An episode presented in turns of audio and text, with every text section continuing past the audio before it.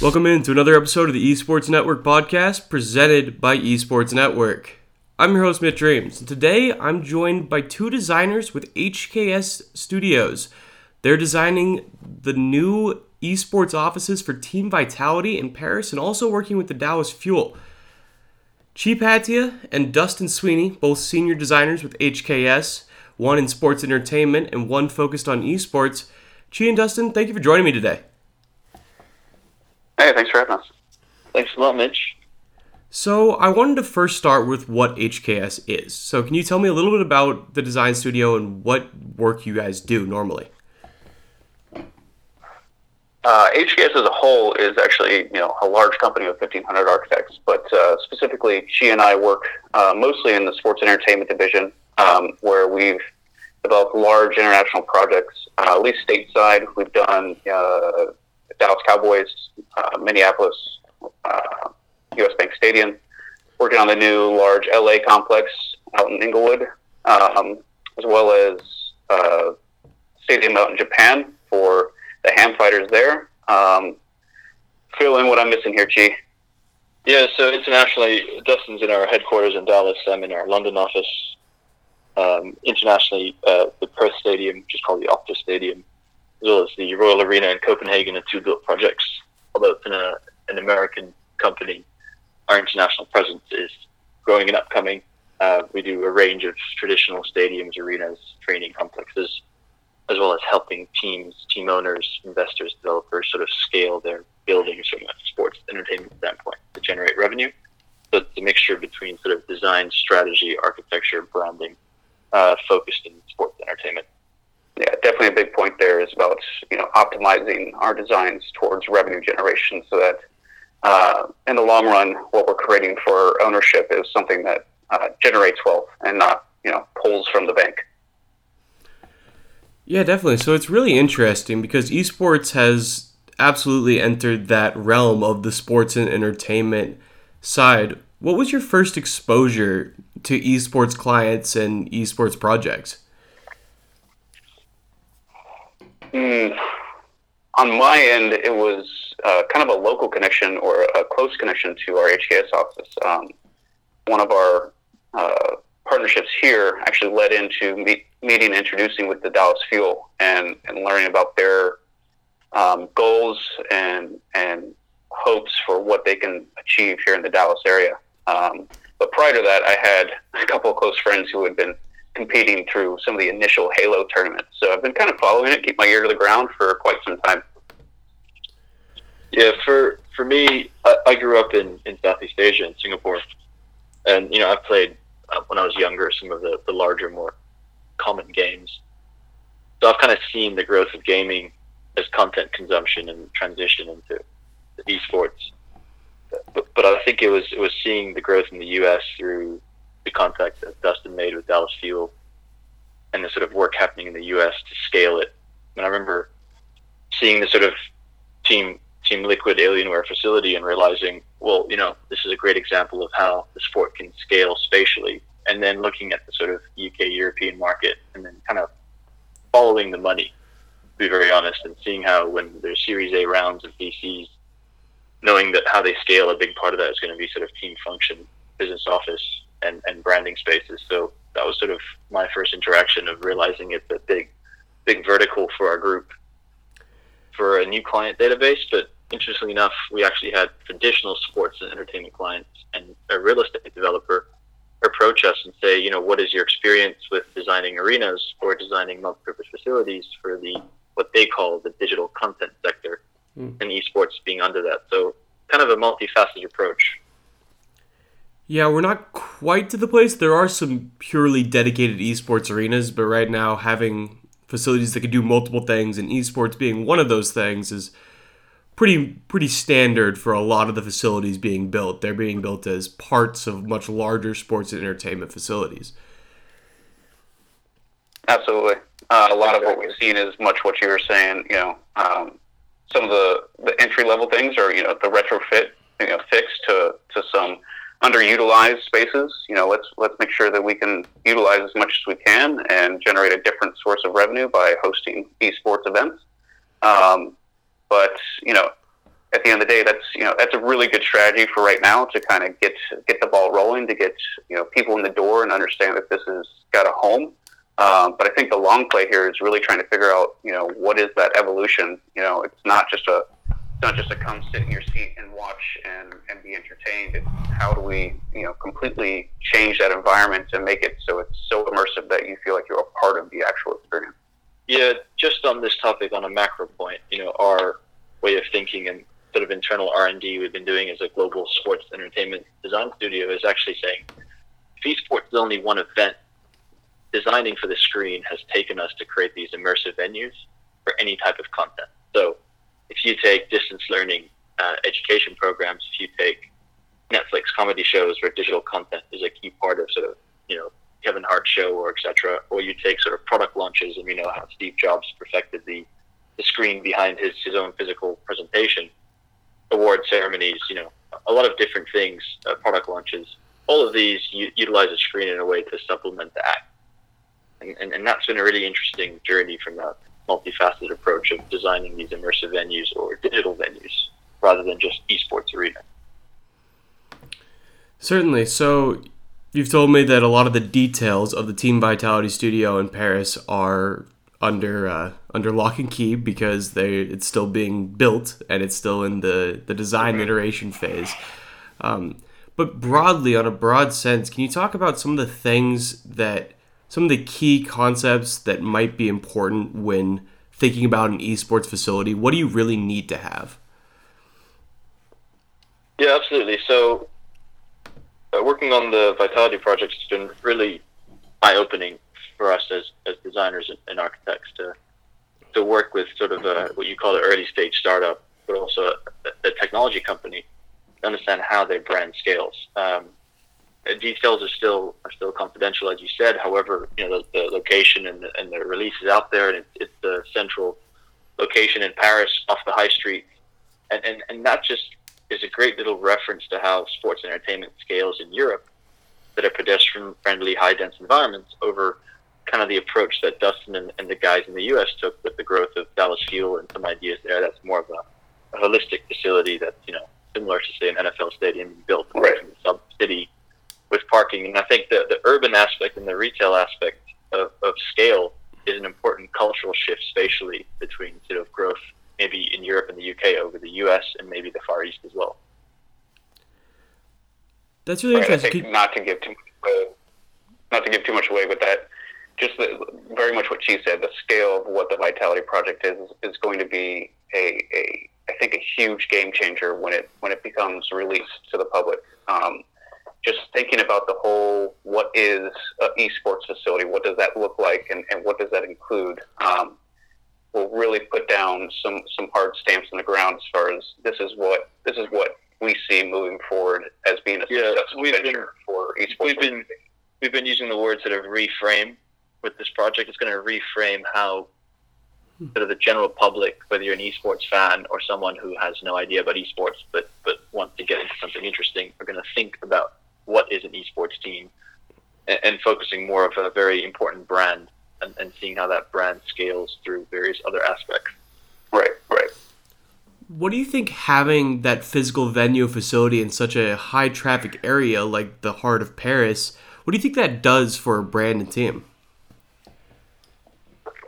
I think it does huge things for them. You know, it, it brings it to the, the kind of the street scale, right? It becomes now more of a casual passerby interaction where, you know, someone who may not even know what esports is or what video game, I mean, it's hard to say right now who doesn't know what video games, but it still, it still exists, right? So having that casual encounter with a brand uh, creates such huge potential for, yeah, new customer bases, new people. One of our favorite phrases sort of core design principles for this project was taking vitality from digital to physical. And, you know, it's a very literal point, but taking a digital brand to a physical location allows uh, existing fans and new fans to come and touch and feel the brand. There's such a core aspect of, I think, how you create identity and fandom and you create a following. And I think that's been one of Absolutely. our favorite aspects of, of, you know, working with Vitality's got me to understand how different each esports team is. And they've really done an amazing job over the last five, six years to scale their brand and create this sort of brand value that, that's hard to do without the effort and time that the co-founders and team have done. And they do have a pretty amazing following in, in, in Paris, in France, and in North Africa because mm. of that. Yeah, and I want to talk about the French esports scene a little bit more later, but as we talk about the physical venue, you mentioned a little bit, fandom is really created by in person experiences. And while esports didn't have a ton of those for a long time, that, as a traditional sports fan, I think people really cement their fandom when they can go to the ballpark or they can uh, go to the pitch and they can watch their team play. And so that's what esports has been missing a little bit is that real, true in person connection to a team and a, and a group. Yeah, I can I, I can tackle that one with a with a, with a totally agree with you, Mitch. There, and I think a way to validate that is you know human beings we're we're tribal. We like to talk to each other, touch, feel, interact. You know, mm-hmm. and that socialization aspect is such a core part of how you have a headset on every time you play video games through through a, a LAN system or network. And so the socialization is always consistent. You know, a lot of people have that perception that esports fans or gamers uh, are disconnected from the real world, but they're actually socializing. There's a lot of research about how that the talking with their friends or you know even strangers is a big part of the the reason to game and, and, and play together. And I think this just allows and creates the community and an environment for that to happen. Yeah, yeah that's you know that's one of the big stereotypes and. Sorry, I was just saying that's one of the big uh, stereotypes in gaming is that people think it's an anti-social experience when it's actually the the complete opposite, and you are almost in constant communication with other people. Absolutely. Yeah, and we've we've had a few investors and and and groups of, of sort of interested parties and entrepreneurs approach us to look at scaling what they're calling esports bars or uh, you could call it sort of WeWork for boot camp training and you know LAN, bringing back the LAN cafe uh, in a way that that creates more of a network model over a branded franchise that you know 100 in the US, 50 in the UK, that become another entity of the share economy, but for esports. Yeah, it's funny you mention that. Is that you know locally here? I, I don't know if I caught you up on that, Chi, but locally we've been talking to somebody in the states where they've opened a sort of kind of public training facility. Uh, it's, it's it's a a LAN center. But um, what they've realized is that they kind of struck on a bit of a gold mine where um, six, I think it's five or six, the pro- local professional teams are now using this facility as their weekly pra- practice engagement. So now they're trying. We're, we're working with them, talking through them. You know, how do we restructure this this built environment to actually really play host to that and actually become a vital uh, tool for your local ecosystem? Um, it's it's really cool to see that you know you know, build it and they will come. And you know, by by just happenstance that they built this great facility and and uh, these teams just happen to show up and they now come to rely upon that facility. Yeah, that speaks to the lack of options available for a lot of people in this space Absolutely. right now. Yeah, I think the big thing too is it just it creates that, like we were all saying, you know, that next level bit of community. For so long, we've been kind of sequestered in our basement, so to speak, uh, talking over microphones and headsets. And now we actually have this opportunity to come together and be next to physically next to one another and, and enjoying the same experience, but you know, in a more physical environment. I think the the other interesting aspect of why that why it's scaling those spatially into sort of physical environments is the fact that esports, if you picture esports on the center of a page and you kind of bubble diagram other industries that are embedded within esports. You know, I'm looking at technology, music, engineering, the STEM, the science, technology, engineering, math, fashion, education, fashion, fashion mm-hmm. merchandise. Yeah. You know, it, it, sport, music, you know, the list goes on. And that all that's saying is the reason you have all these brands and sponsors doing partnerships with these big teams is they're focusing on the demographic that are in the esports bubble, but are touching all the other bubbles in these other industries, and, and that just gives you a bit of a, a hint as to how we're focusing on flexibility in a way that it's this immersive tech, technology focused environment that the lifestyle brand focus on all these other aspects that makes it, it de-risks the, the aspect for investors because now you're creating a sort of technology hub or an environment for all these other brand value aspects.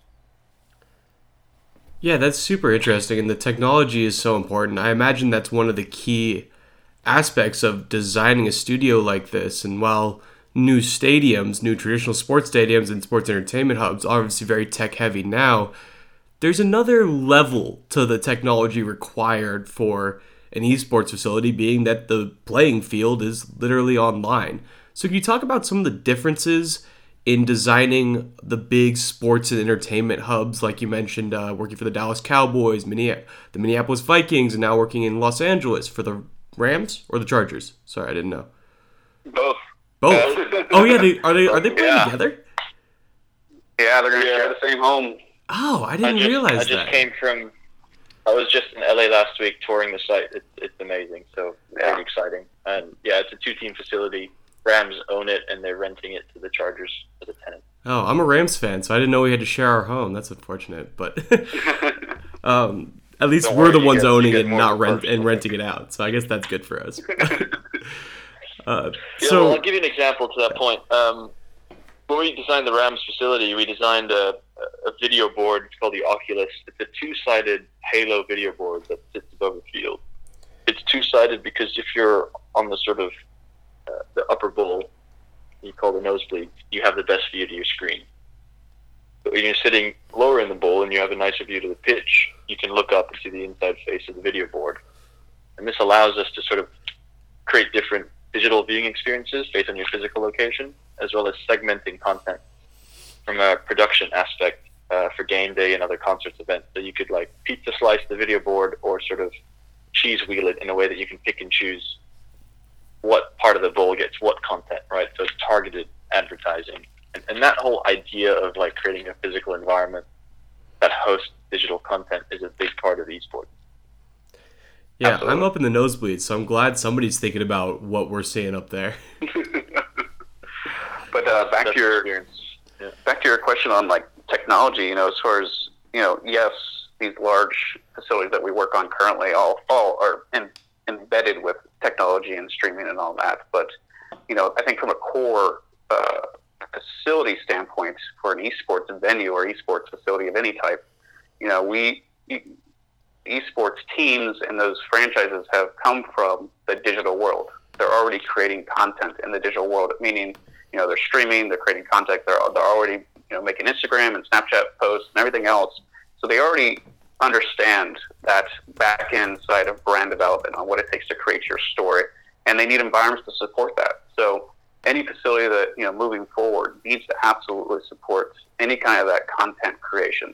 So you know whether it's a soundstage or other kind of green screen environments, or no matter where you go, in every corner of this aspect needs to be able to support that production. Where I think honestly the larger uh, larger sports facilities have some catching up to do with that, right?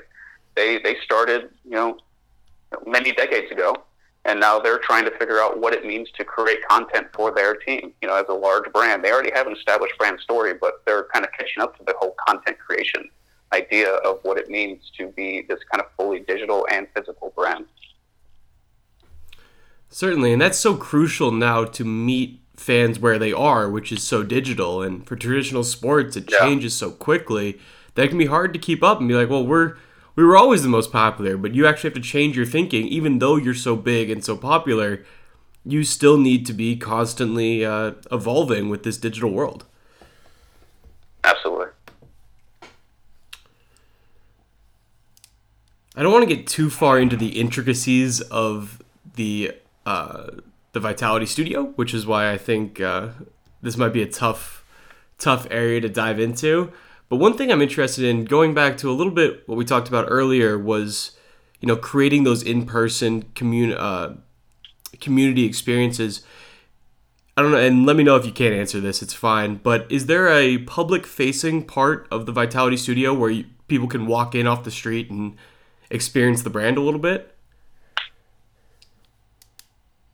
Just to keep things more exciting, I'm going to decline to answer that, but I will. I will respond in a way that will respond in a way that it's it's positive to this conversation. And I think that's a big part of the social thinking that we discussed earlier. That it is the only way this this sport or vertical is going to scale because the demand is there to, to find these spaces. uh, to interact and, and touch and feel the brand. I think how that happens is going to become more unique. And when I say unique, I mean I'm going to use this analogy. If you're a American football fan or a tennis fan, you're very different people on average, and you're both sports fans, right? So we as a group of people understand that a table tennis fan or a tennis fan are different, right? But with esports, people's knowledge in general and the way the industry's grown, people still think all esports fans are the same. They just like video games. But mm-hmm. I think most of us now know that those who like Madden and FIFA don't like League of Legends on average. And that is going to take time to grow and learn because that's how each brand, each esports team as a brand is going to scale uniquely to what games they have a following to and what games they're playing in. And also the cultural aspect, right? So the way you're going to scale in Europe is going to be different in China or in India or in America. And so you're going to start creating sort of very unique clusters of how each team is growing. And people are going to start realizing that it's not it's not every esports team can't scale in the own way. I'll use I'll use traditional football as an example, where like FC Barcelona have historically had a culture of of creating a grassroots sort of uh, youth training system that creates a culture and a mentality. But other football clubs don't have that, right? Because it's a cultural thing of how the club has scaled over time. Mm-hmm. Yeah, and that's probably the best way I've ever heard had anybody decline to answer a question but still answer it. yes, well, well done, G. Well done. that was it was it was impressive. Just just enough right there. Um, and it's you get to one of my biggest gripes as an esports content producer is that people say, "Oh, you do esports," and you wouldn't say that to a traditional sports person who's focused on, say, basketball, and you're like, "Okay, go go cover cricket," but I do feel the exactly. need. Yeah, I feel the exactly. need to know every single esport out there and it gets tough because I, I mean I have the games I play and I'm obsessed with and the games I watch but I don't know much about the fighting game community, and people will come to me like, "What do you think of the new Street Fighter 5? I'm like, I don't know. Like, don't you do esports? Right, like, yeah, right. but not that one. So yeah, that's yeah, that'll just take time. That'll just take time. Yeah. I agree. It's definitely one of the biggest things you know we've we've been focusing on is you know uh, I, I guess yeah Chi said it best. I mean each one of these games is its own fan base, its own fandom, and to have a facility to have any kind of environment that supports one, if not more than one, uh, of those game types and the, those fan bases is going to be you know a really unique solution and a really uh, great thing for, for the community as a whole to be able to, to adjust to each one of those. Yeah, and esports the, organizations, the is, you know, sorry, yeah, uh, esports organizations are so unique no, because in traditional sports, teams compete exactly, in one yeah. sport, but esports organizations have teams in nine different sports. So you have the challenge of creating a venue that caters to all these different demographics of people all under one brand, which is something that doesn't happen in traditional sports. Absolutely. Yeah, exactly. And now we're trying to, you know, make it more clear to teams and and and also developers. Again, I'm going to preface real estate developers, but maybe also game developers about how to create environments bespoke for their content, which is the type of esport, right? So why would a why would a League of Legends ideal bespoke arena be the same as a FIFA arena? Right? The way you can watch the game as a spectator and how quick the game is is going to evoke a whole different spectator experience socially from your seat, the digital content. And, and, and that's kind of get where it gets really exciting. Yeah, now you have the battle royale genre, which adds a whole logistical challenge to do we really need to get ways for 100 different people or 70 different people to compete at the same time, which is just so much different from other esports experiences. So it gets so complicated. Absolutely. Yeah. Yep, exactly. From an infrastructure background, that's I mean, just puts a whole nother layer on the entire cake.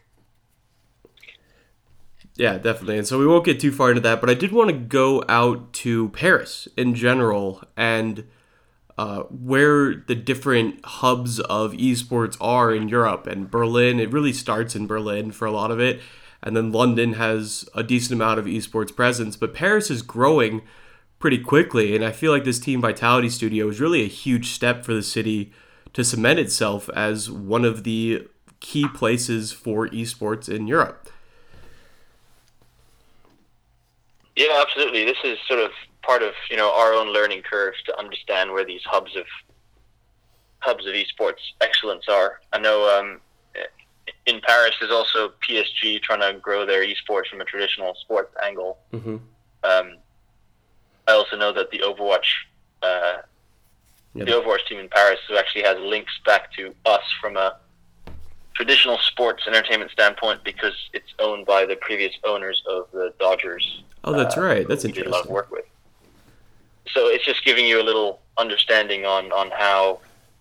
I think it's also following the sort of global model of, of, of money moving across sort of foreign investment, um, and Paris Eternal is, is a good example of that. Um, but yeah, I think you know it, it was it was new to me to see that growth, and, and I think it'll, like you said, the Vitality Studio will definitely definitely put a sort of larger larger flag uh, on Paris as like a, one of the other centers of excellence for esports. Definitely, it's it's the field of dreams mentality. If you build it, they they will come because the esports fans in Paris yeah. have been there, and they probably have been missing out on some of the physical venues that other cities are developing. But you know, right now we're still in the early stages of developing. There's stadiums being announced every month. It feels like uh, Philadelphia is getting a new one.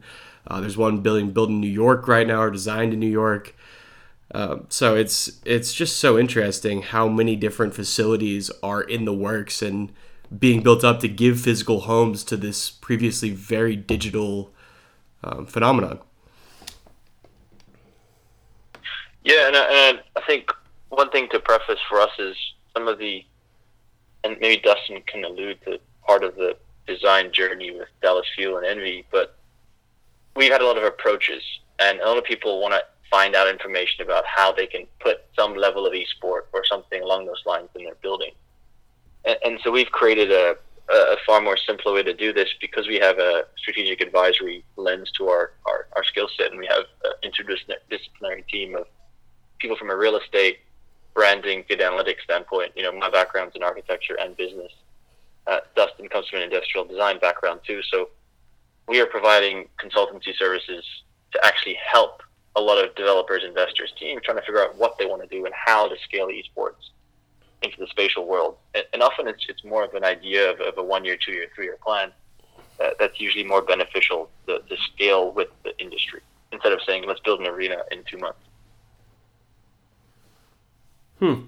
Yeah, that, that, that's a good point that you got to be a little uh, pragmatic, I guess, about how you want to think about this because there are so many different moving parts between the logistics, the different teams. You don't want to do something too quickly and then be like, oh, wait, we didn't account for whatever random variable there is out there. Yeah, because you have no precedent. You have no precedent, mm-hmm. right? And, and, and a good real estate investment with a business case usually has precedent or a lot of analytics behind it. You don't have that here. You need to maximize your cash flow using using uh, different functions of the space or have a clear strategy on what you're trying to focus on where the demand is.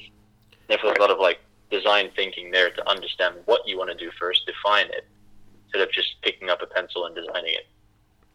Yeah, and a lot of the current you know thinking and strategy around it that we've seen at least announced in the, in the, in the industry is just thinking, unfortunately, as esports is just another event type in a multi-purpose venue, and um, I think um, it does esports a little bit of a disservice as a whole, just because the esports community and the ecosystem that surrounds it is is so much larger than just one event type.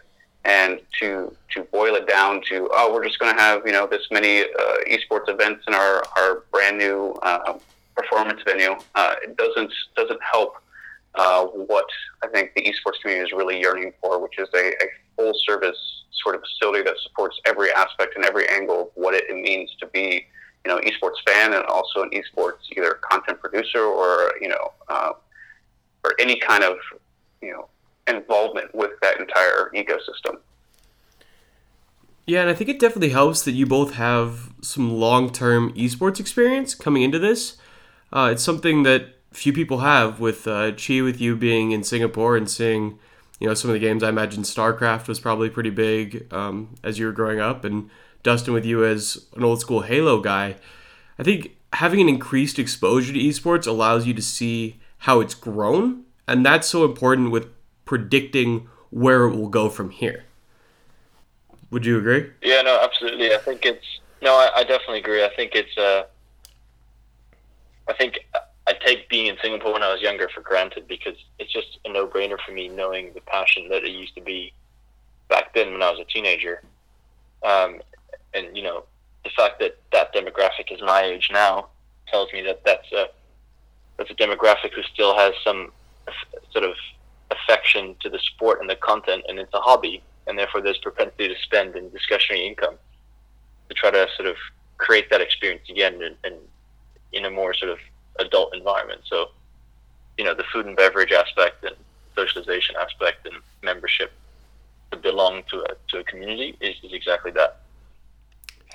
Yeah, I remember, you know, I guess quote unquote way back when, right? When you start to first hear about, you know, Halo tournaments that were paying out money and it's like no way. And, and then you start to hear you know close friends or or neighbors down the street who are or you're going with and, and attending these events and you're seeing people actually compete. You know, granted, it was on a much smaller scale than what we're seeing today, but um, still, you know that that thought of wow, there's actually a competition and there's other people that that see just as much potential, and now to see that bit of growth just you know explode into what what we have today and what what we can kind of see in the near and long long term future as far as how esports and competitive gaming is, is moving is just insane.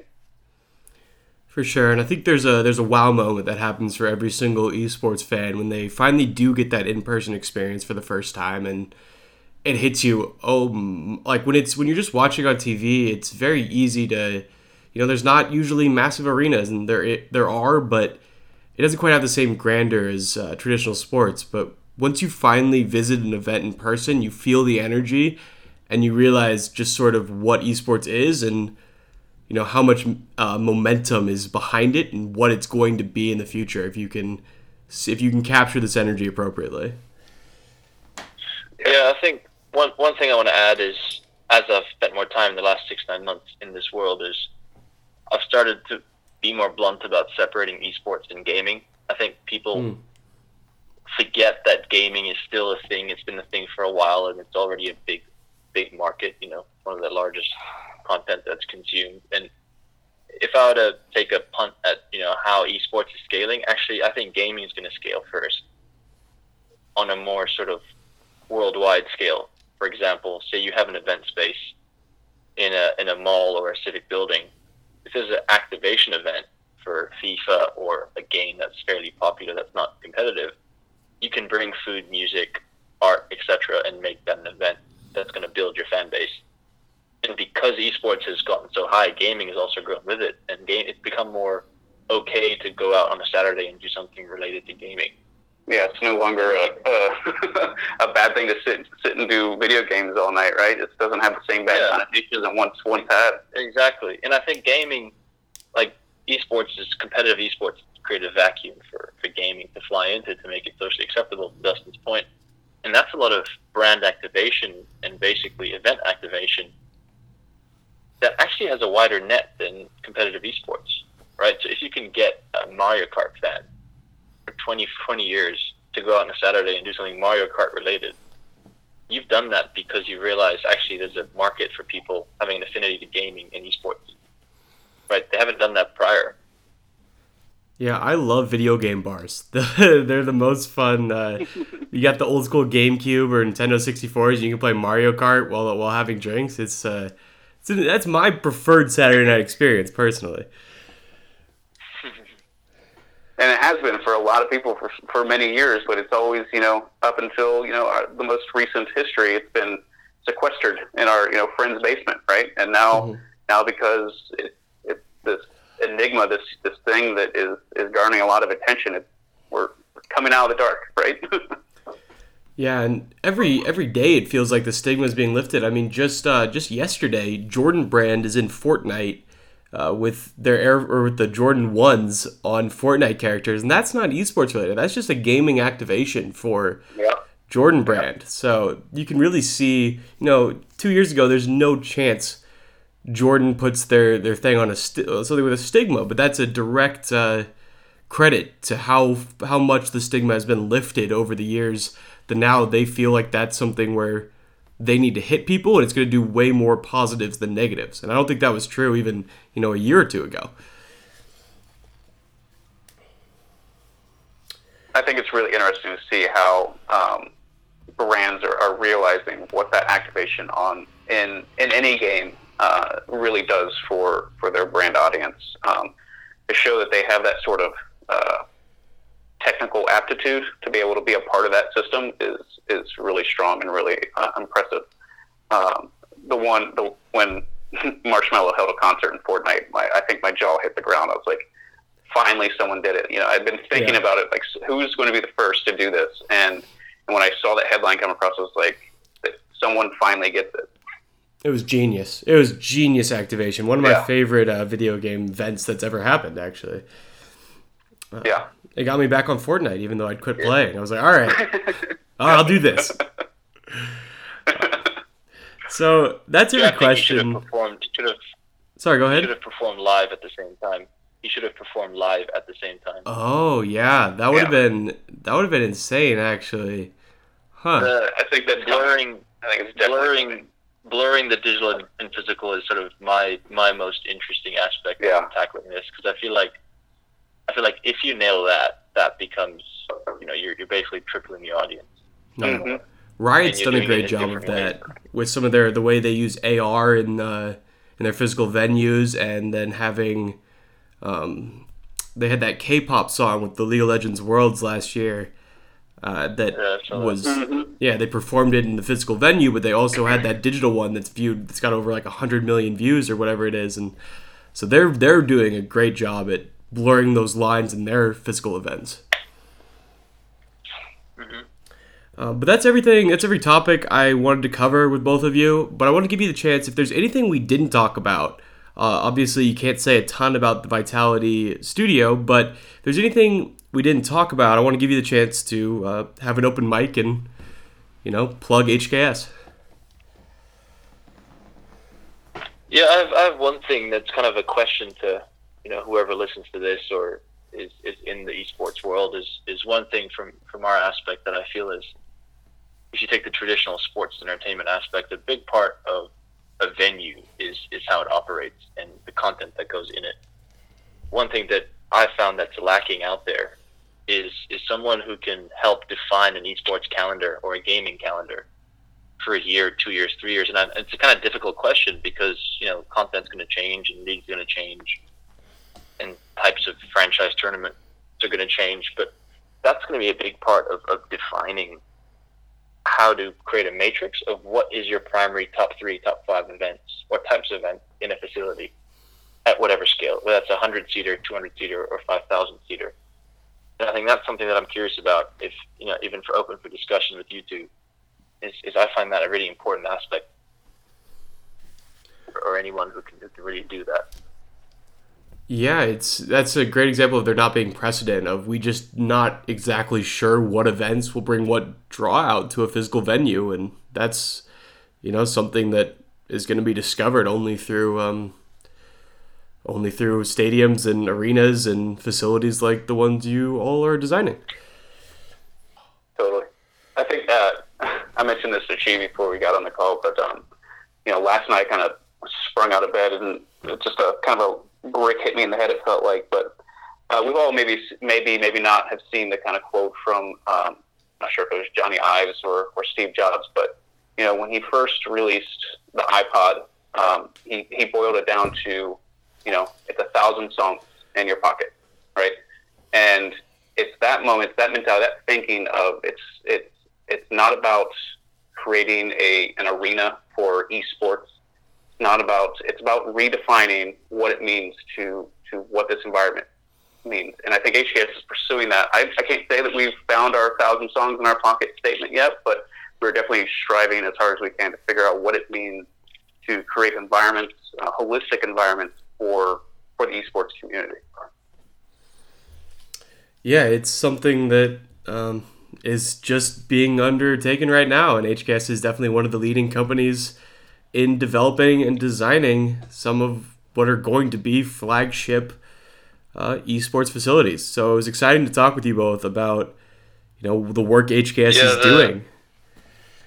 Yeah, Yeah, we appreciate it. The, the, the other way that just one last thing that's kind of funny to, to Dustin's point is, you know, someone said, you know, everyone loves the content is king, context is queen, and I kind of joked it and said, if content is king, you know, what do your castles and forts look like? Hmm. That's that's funny. That's really scale. cool. I've never I've never yeah, heard, heard yeah. of that. And and it's it's kind of adding to maybe another layer to this, but you know, it, it's it's any scale. It's if you're in a room with screens, you could argue that's an esports arena, or you're in a ten thousand seater or hundred thousand seater, and I think it's just how that's going to be defined and framed. That's exciting. Yeah, my little podcast studio is, is like a little one man outpost out on the border. It's just like, hi, I'm the, the castle's that way, guys. I'm I'm here though. Um, yeah, so hey, it was great talking with you both. I really enjoyed that conversation. I think we covered a lot of really interesting topics um, in the sports versus esports, in the design. Uh, one final thing, if uh, again this might be something you can't talk about, but what's the timeline for Team Vitality? Is there? Do you have a projected date that you want it to be open? Yeah, so things are ongoing, and it'll be open uh, later this year. Oh, cool. Oh, cool. So I'll have to start figuring out how I'm gonna get back over to Europe and uh, come check it out in person. Absolutely. yes. Awesome. Well, thank you so much for taking the time. I really appreciate it. Uh, the podcast goes up. We're recording this Thursday at noon, and it'll be live Friday at noon. So if you're listening to this, uh, it's topical. We just recorded it, and if something massive happens in the next 24 hours, I didn't know about it. So my bad. Thanks, guys. yep. Cool. Thank Thanks you. a lot, Mitch. Bye. So that was Chi Patia, the senior designer for HKS London offices, focused on sports and entertainment, working with things like uh, the massive sports complexes like in Los Angeles, in Dallas, and I'm sure plenty of other things that we didn't get the chance to mention. And the other voice was Dustin Sweeney, who is the senior designer for HKS, but based over in America, and he is leading the charge of esports development in America. It sounds like his two main projects are working with the Dallas Fuel and Dallas turning into an esports hub. You have the GameStop Performance Center opening up uh, attached to Jerry Jones World, which it sounds like they had a hand in developing. I didn't get to flesh out that connection, so maybe I'll have to have them back. But Dallas really turning into a huge place for esports in the United States and now Paris as well, with Paris Saint Germain uh, having a Rocket League team and some other. Oh, who else does Paris Saint Germain have? I know they have a Rocket League team. They might have like some Fortnite players. Um, let me let me look it up real quick. Let's see. Oh wow, okay. So Paris Saint Germain has FIFA, which makes a lot of sense, and they also have Dota 2, the Dota 2 team. So that's cool. They're not quite into the biggest. They also have Mobile Legends Bang Bang, which is a a mobile game that I've heard about, but I have absolutely no knowledge about. So I, I should maybe check that out a little bit. But yeah, so that makes sense for their games. They are one of the largest football clubs in the world, and they have FIFA, the football game, Rocket League, which is soccer with cars, and Dota 2, which is sort of random, but not quite into the biggest esports like Overwatch, League of Legends yet, but probably one of the more fleshed out uh, traditional football clubs. Barca, Barcelona, who we talked about a little bit, also has a Rocket League team. Real Madrid has developed a Real Madrid, sorry, Real Madrid fans, if you're going to get mad at me for saying it like that, uh, also has a part, an esports part in their new facility they've just uh, announced, which is absolutely stunning. At least the renderings of it are. And uh, you've also got teams like FC Schalke, Schalke. Oh, I don't know how to say that one. Um, who are who are deep into esports, and FC Copenhagen also has an esports team. So yeah, the the football clubs in Europe are are really leading the way in a lot of cases, um, but so are organizations like G2 and Team Vitality, who G2 based out of uh, Berlin, and now Team Vitality going to make their home in Paris, France, and try to be, you know, the leading esports team in France, which would be, uh, you know, a huge win for their uh, for their organization. So he said uh, the Team Vitality studio, and you You know, he wouldn't answer if there's a public facing uh, facility, but it sounded pretty pretty clear that there was at least some option to the public. So I feel fine telling you that hey, when this opens, go check it out because you can at least probably go inside before somebody kicks you out. So uh, that's cool. Uh, and that's all for this podcast. Uh, coming up next week, we have the Nielsen podcast, which I have teased multiple times now. But my computer is finally fixed, and I've finally been able to get the data off of it. And so we will talk about Nielsen and how they track esports versus sports viewers. And I think I'm also going to go for an updated uh, Tfue versus Banks podcast, which is the lawsuit that I covered with Terrell Skelly earlier this week. Uh, it is just developed ever since we, we did that podcast, and then FaZe Banks released a 20 minute emotionally driven video that his lawyers probably hated. And Tfue just yesterday released a video asking FaZe Clan to release the contract, just show everybody what it is, and that contract leaked out this morning.